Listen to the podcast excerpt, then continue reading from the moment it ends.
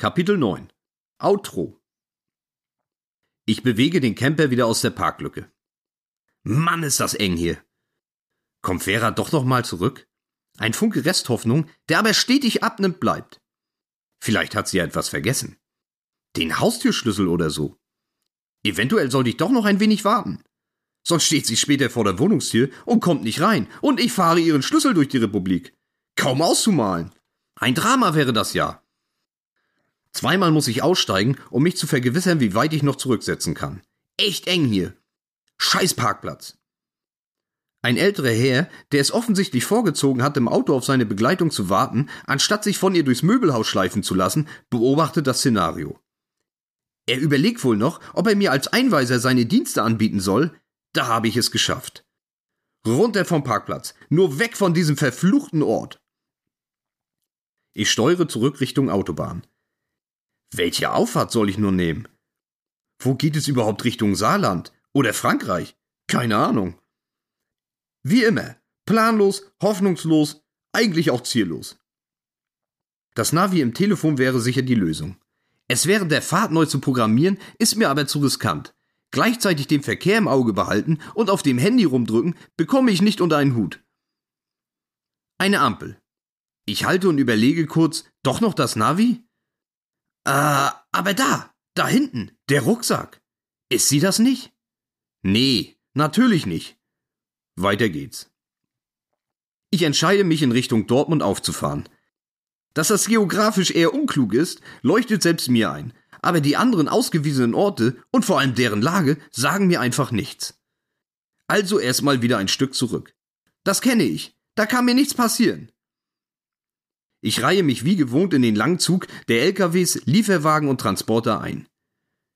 Die Konzentration auf den Verkehr kann wieder runtergefahren werden, die auf die Gedanken in meinem Kopf dagegen wieder hoch.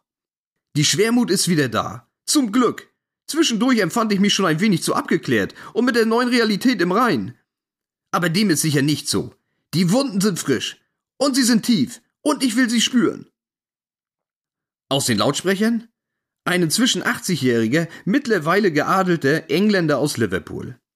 Er singt von einem Jungen auf der Suche nach der Liebe. Es ist alles so ungerecht. Die Geschichte, die sie mir noch schuldet. Ihre Geschichte. Plötzlich schießen mir eine Unmenge von Fragen durch den Kopf. Fragen, die ich alle nicht gestellt habe, die ich nie wieder stellen kann. Wann dann auch? Am Himmel ist ganz schwach das kleine Propellerflugzeug mit dem Werbebanner zu erkennen. Natürlich ist auch aus dieser Entfernung der Schriftzug absolut unlesbar. Immer zu weit weg das Scheißding. Loser sollte da stehen. Versager, Flasche, Niete, Blindgänger, Minipimmel. All das. Ganz genau. Und dann den lieben langen Tag über meinen Kopf kreisen. Immer fleißig seine Runden drehen. Wo sie wohl gerade ist? Schon an ihrem Ziel angekommen? Was war nochmal ihr Ziel? Ganz genau. Weiß ich nicht. Hab mich ja nicht getraut zu fragen. Sitzt sie noch in der U-Bahn? Wird sie vielleicht gerade von zwei Typen belästigt? Keiner da, der ihr hilft. Ich bin nicht da. Oh Gott, oh Gott. Sag ich doch. In der U-Bahn. Alles Verbrecher. Die übrigen Passanten stehen einfach dumm herum und gaffen. Machen Handyfilmchen. Von Polizei ist, wie immer, weit und breit nicht zu sehen. Freund und Helfer? Fehlanzeige. Danke, Polizei. Fuck you. Arme Vera, du hast meine Nummer. Melde dich, wenn du Hilfe brauchst. Ich komme sofort. Langsam wird es schräg. Fällt sogar mir auf. Immer noch dieses weinerliche Gefühl. Dieser Kloß in der Magengegend. Irgendwie verkrampft. Alles heute Gesagte ist wieder präsent und prasselt ohne Erbarmen auf mich ein. Wird komprimiert in meinem Körper, in meinem Magen oder gar in der Seele? Gibt's die überhaupt? Unbedingt googeln.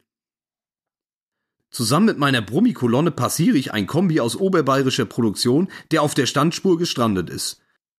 Ich erkenne einen Plattfuß hinten links. Tja, es gab mal Zeiten, da hat Fatih in so einem Fall den Kofferraum geöffnet, den ganzen Urlaubskrempel auf der Straße verteilt, das Reserverad ausgepackt und ist unter einem Feuerwerk von Hasstiraden und Verwünschung zur Tat geschritten. Selbst ist der Mann, oder von mir aus auch die Frau. Heute Fehlanzeige, nix mit Reserverad, wegrationalisiert. Alles nur Gewicht im Kampf gegen den Spritverbrauch. Wer Glück hat, findet in der ehemaligen Ersatzradmulde noch ein Reifendichtmittel. Die Erfolgschancen leider gering. Sehr gering. Also warten auf den Abschleppwagen. Das Warndreieck ist im vorbildlichen Abstand postiert. Die Schiffbrüchigen stehen, auch vorbildlich, auf der Böschung vor dem Wildzaun. Arme Teufel müssen das sein. In der prallen Sonne auf die gelben Engel warten, für die man sie selbst fast halten möchte, durch ihre neonleuchtenden Westen. Keine Angst will ich ihnen zurufen. Hilfe naht! Oh Mann, was war das denn schon wieder? So allmählich drehe ich wohl durch. Stück für Stück, immer ein kleines bisschen mehr. Der ADAC-Helikopter fällt mir wieder ein. Da war die Welt noch in Ordnung. War das schön. Ein Rapper aus der mecklenburgischen Heimat erklingt in den Lautsprechern und feiert unsere Herkunft. Er ist vor kurzem auf die Camper-Playlist aufgenommen. Ja, Mann, klasse! Wenn das nicht der Soundtrack zum besser draufkommen ist, kann mir gar nichts mehr helfen. Yeah, Dicky, zeig's den Wessis. Wie Vera das wohl gefunden hätte? Wo kam sie gleich nochmal her? Pfalz, oder? Egal, ist ja nur Spaß. Und den will ich jetzt auch wieder haben. Also ab geht die Post. Ähm, nee, klappt nicht. Will einfach nicht klappen. Gefühlslage immer noch eher suizidal. Sagt man das so? Keine Ahnung. Googeln. Ich treibe weiter durch den Verkehr. Es läuft. Anders als vor einigen Stunden brauche ich jetzt wirklich auch keinen Stau. Das würde mich brechen, endgültig. Zu viel Zeit für Kopfkino.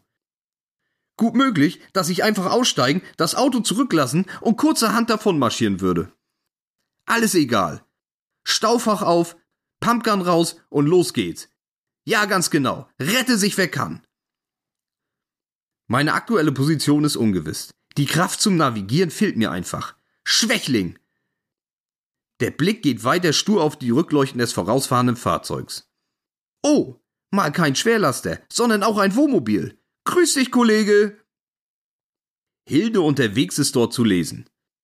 Ach Gott, normal würde ich meine Verachtung für derartige Schriftzüge und der Vermenschlichung von Gegenständen jetzt freien Lauf lassen. Aber mein labiler Zustand veranlasst mich, das fast schon süß zu finden. Vera hat wohl recht. Ich brauche Hilfe. Natürlich hat sie recht. Wie immer. Und dann? Das Unausweichliche lässt sich nicht mehr länger vermeiden. Es ist nun doch soweit. Das Kartenhaus stürzt ein. Zusammenbruch. Kapitulation. Ja, bedingungslose Kapitulation vor den eigenen Gefühlen. Okay, ihr habt gewonnen. Könnt alles haben. Jetzt macht mal was draus. Es überkommt mich. Tatsächlich fange ich an zu weinen. Tränen. Ach Gott, ach Gott. Wann ist das denn das letzte Mal passiert? Ähm, ich weiß es. Verdräng es aber schnell. Zu traumatisch. Es ist kein kindliches Geplärre, auch kein durchgängiger Impuls.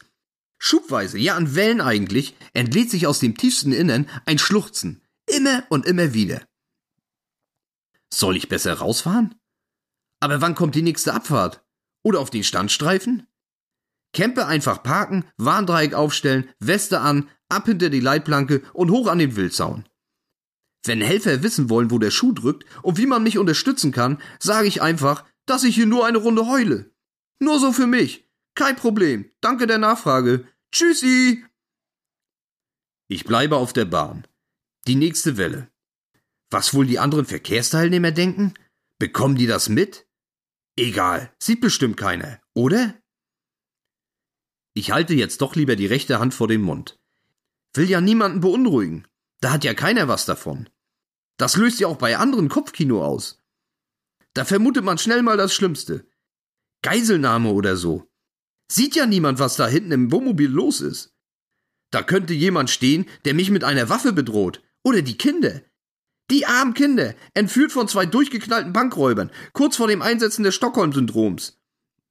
Ganz genau. Und gegen wen verschwören sich am Ende alle? Ist ja klar. Die Kinder entscheiden sich lieber bei ihren neuen Freunden, den Banditen bleiben zu wollen und fordern meine Hinrichtung.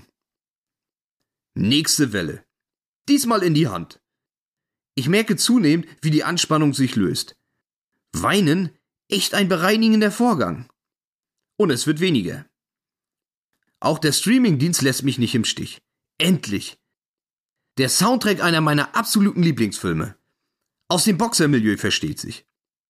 Ich sehe den Protagonisten förmlich vor mir, wie er mit seinem schwarzen italienischen Sportwagen durch die Nacht cruist. Italienisch? Ganz genau. Wie bei mir. Beide verarbeiten wir Schicksalsschläge, indem wir ziellos umherfahren. Er den Tod eines Freundes und ich? Ja, was ich eigentlich? Mein Versagen im Leben? Meine Unfähigkeit, Komplexen den Mittelfinger zu zeigen? Einfach den Arsch hochkriegen? Vielleicht ein wenig von allem, aber am Ende eigentlich doch nur eins. Vera.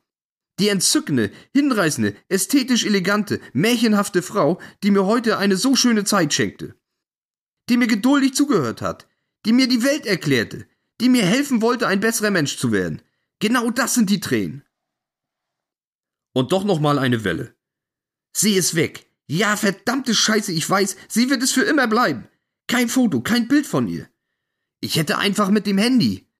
Ach, egal, zu spät. Ähm, ein Phantomzeichner. Ja, genau, wie in diesen ganzen Krimiserien. So einen muss ich aufsuchen, solange die Erinnerungen noch frisch sind. Das verschwimmt ja alles mit der Zeit. Das muss ich unbedingt mal googeln. Ich stelle mir Veras Gesicht ganz fest vor und überlege mir, wie ich dem Typen alle Einzelheiten, die Augen, die hohen Wangenknochen, das Grübchen im Kinn, oh ja, das Grübchen, alles möglich plastisch und anschaulich beschreiben kann.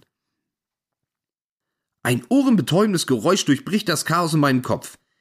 Ich bin unfähig, mich zu bewegen. Er starrt, wie gelähmt. Veras Antlitz noch vor Augen.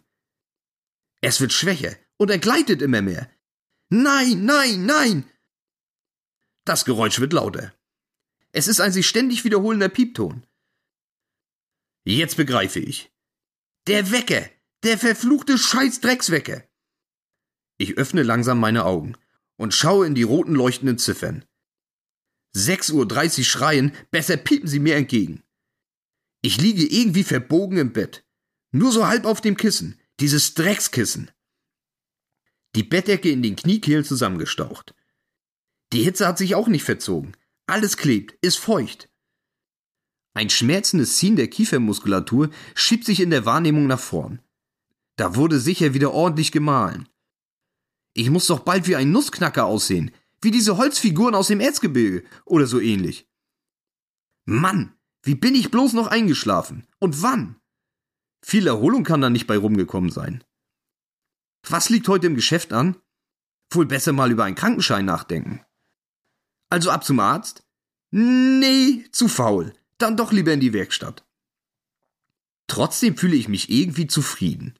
Oder behaglich? Keine Ahnung, wie ich dieses Gefühl in Worte packen soll. Gut, vielleicht, einfach nur gut. Hatte ich nicht was geträumt? Bestimmt, sicher was Schönes. Daher auch diese angenehmen Empfindungen. Aber es will mir einfach nicht einfallen. Verrückt, wie doch unser Kopf funktioniert. Da arbeitet er die ganze Nacht an einer Traumwelt, setzt die komplexesten Drehbücher in die Tat um und am Ende hat er nicht genug Arbeitsspeicher, um das Ganze auch noch auf die Festplatte zu bringen. Noch einmal versuche ich die Erinnerung zurückzuholen. Wieder kein Erfolg. Sinnlos. Manchmal kommt es ja noch urplötzlich aus dem Nichts, im Tagesverlauf wieder. Ah, abwarten. Ich quäle mich aus dem verschwitzten Bettzeug und setze mich auf. Bier holen. Heute unbedingt Bier holen. Keine Ausreden mehr.